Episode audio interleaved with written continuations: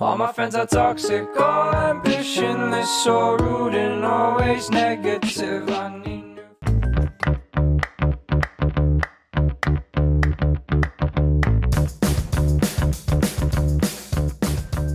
Assalamualaikum warahmatullahi wabarakatuh. Halo semua, apa kabar? Gimana? UAS sudah selesai? Lancar kan? Alhamdulillah. Lancar kan kamu? lancar Kamu lancar kan? Lancar. Nah, sebelum kita mulai labcast hari ini, boleh dong kita kenalan.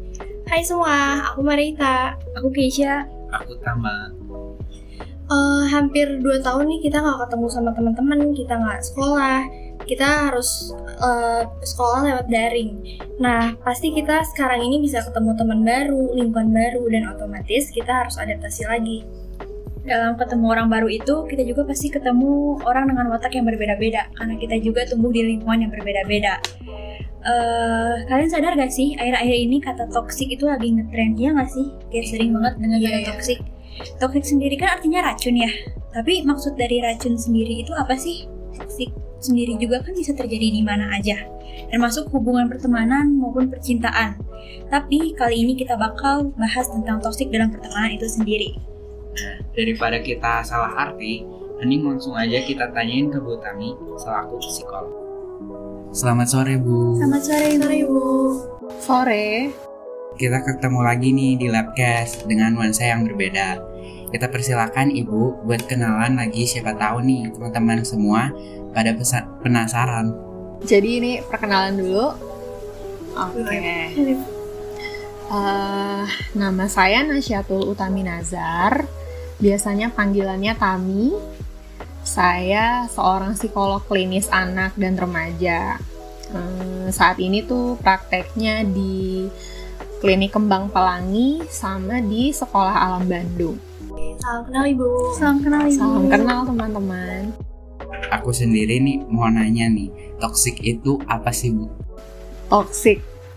Toxic tuh Iya. ini kita temanya eh, nggak mau dikasih tahu dulu temanya apa nggak mau dikenalin dulu Nah, tema kita kali ini adalah to- toxic friendship. Ah, ah.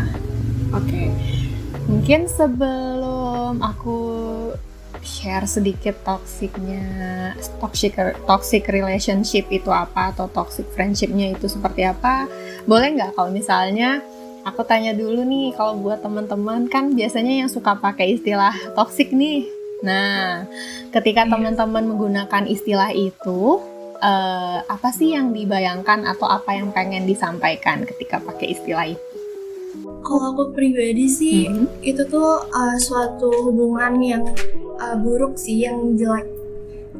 Tapi kadang kita ngerasa kalau kita susah keluar dari hubungan buruk itu. Kalau aku sih tahunya toxic itu kayak Racun. racun. Iya, ah, ah. jawabannya saling melengkapi ya. Kalau benar kan toxic itu sendiri kan artinya racun ya. Racun itu kan berarti sesuatu yang membawa dampak buruk buat kita. Nah, jadi ketika dimasukkan ke dalam rela- eh, relasi apa pun, entah itu dalam pertemanan, entah itu pada pasangan, entah itu dalam hubungan kekeluargaan, berarti itu maksudnya hubungan yang terjadi eh, bisa aja salah satunya mengalami kerugian atau eh, pengalaman yang tidak menyenangkan atau merasa dirugikan gitu baik dari sisi fisik, materi ataupun secara psikologis. Nah, uh, ngomongin toxic friendship. Nah, uh, Mhm. sebenarnya jelasnya toxic friendship itu kayak gimana sih? Karena kita sering banget dengar tentang toxic, toxic gitu. Tapi sebenarnya toxic ini apa sih bu? Karena banyak banget dari kita yang bahkan salah ngatain anti toxic itu sendiri. Iya, sebetulnya kan eh, kalau istilah secara apa ya, secara teoritisnya atau secara ilmiahnya sebenarnya kan itu nggak ada ya. Cuman itu istilah yang umum digunakan dalam bahasa sehari-hari, dalam percakapan sehari-hari, terutama pada anak-anak muda nih biasanya kan yang suka pakai istilah itu. Eh kalau balik lagi ke gambarannya mungkin betul tadi kata eh, teman-teman kadang ada yang pemakaiannya jadinya kurang tepat ya karena nggak semua orang bisa membedakan apakah itu beneran toksik atau sebetulnya malah eh, pengalaman yang bisa jadi eh, mengasah kemampuan suatu kemampuan di diri teman-teman. Misalnya gini kalau ada teman ini kan kita bicaranya soal friendship ya. Kalau misalnya ketika punya teman dalam lingku, lingkaran pertemanan kalian ada temen yang uh, suka uh, suka kepo teman uh, suka kepo kalian sebagai temennya lagi sibuk apa lagi senengnya apa terus mungkin si teman ini suka ikut suka ikut-ikutan atau niru atau malah melarang teman-teman sendiri buat ikut uh, aktivitas yang menjadi minat kalian itu itu kira-kira uh, toksik nggak menurut teman-teman Toksik. Toxic, Toxic sih. Bu. sih. Toksik. Oke kalau ada situasinya sama nih ada satu minat yang lagi teman-teman eh, konsen banget ke minat itu tapi ada nih temennya kalian ngelarang-larang karena dia bilang eh, itu kegiatannya nggak nggak nggak bermanfaat ngabisin waktu ngabisin duit jajan nggak ada manfaatnya deh jadi nggak usah ikutan. Itu toxic bukan? Eh, bukan kayaknya sih bukan, ya. bukan soalnya kayaknya itu Bukan. ngasih tahu temennya yang baik Iya betul. Mm-mm. Berarti eh, berarti kalau di sini eh, aku narik kesimpulannya buat teman-teman nih yang jadi hostnya podcast kali ini udah clear ya batasan antara yang toksik sama yang enggak. Ya, mungkin bisa aja perilakunya sama, tapi sebenarnya si teman yang satu lagi nih suportif nih. Sebenarnya dia ngejaga kalian, ngedukung. Tapi kalau yang si toksik tadi tuh mungkin motifnya atau alasannya latar belakangnya karena dia bisa jadi iri, nggak nggak seneng kalau kan kita segeng kok dia lebih aktif sih, kok dia lebih berkembang sih, nggak boleh harus aku aja nih yang eh, paling di antara kita yang satu geng. Nah jadi balik lagi ke motifnya sendiri, gitu. kira-kira kayak gitu. Iya nih benar, berarti kita jadi tahu ya teman-teman dari penjelasan Bu Tami tadi. Nah, eh, Bu, kemarin eh, beberapa hari yang lalu kita udah open question box di Instagramnya MPK Lab Supi dan kita udah dapat beberapa pertanyaan dari teman-teman.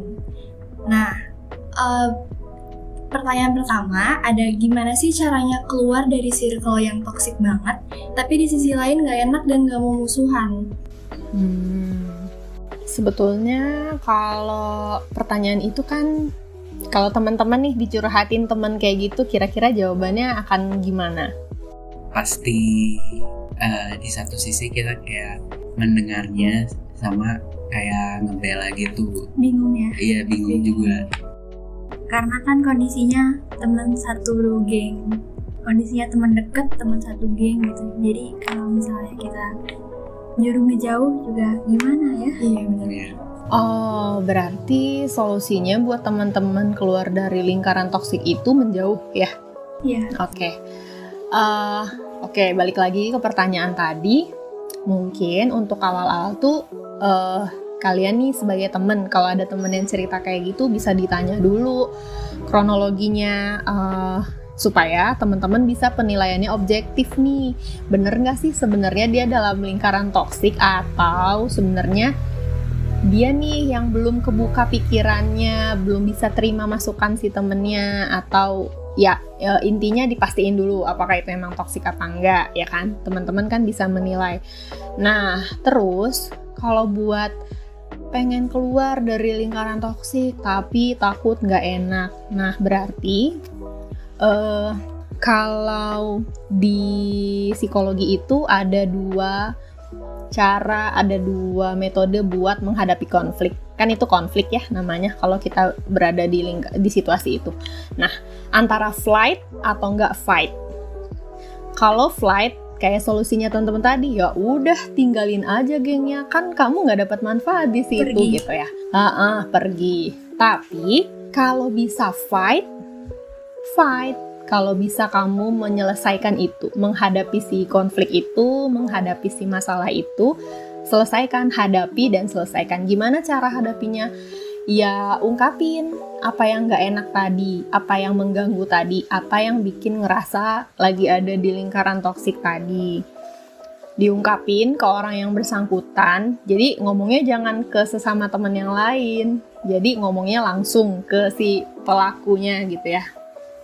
Nah, sampaikan apa yang bikin gak nyaman, uh, sampaikan apakah teman-teman sebenarnya sebenarnya masih mau temenan sama dia, tapi karena dia kayak gitu kan kayaknya nggak sehat ya, nggak seru gitu. Nah, ya. kalau misalnya udah dikomunikasiin, udah disampaikan, nah itu uh, terserah prosesnya berikutnya apakah si teman ini bisa terima? Kalau dia bisa terima kan artinya hubungan kalian bisa berjalan kembali pertemanan kalian bisa berlangsung terus dengan kualitas yang lebih baik.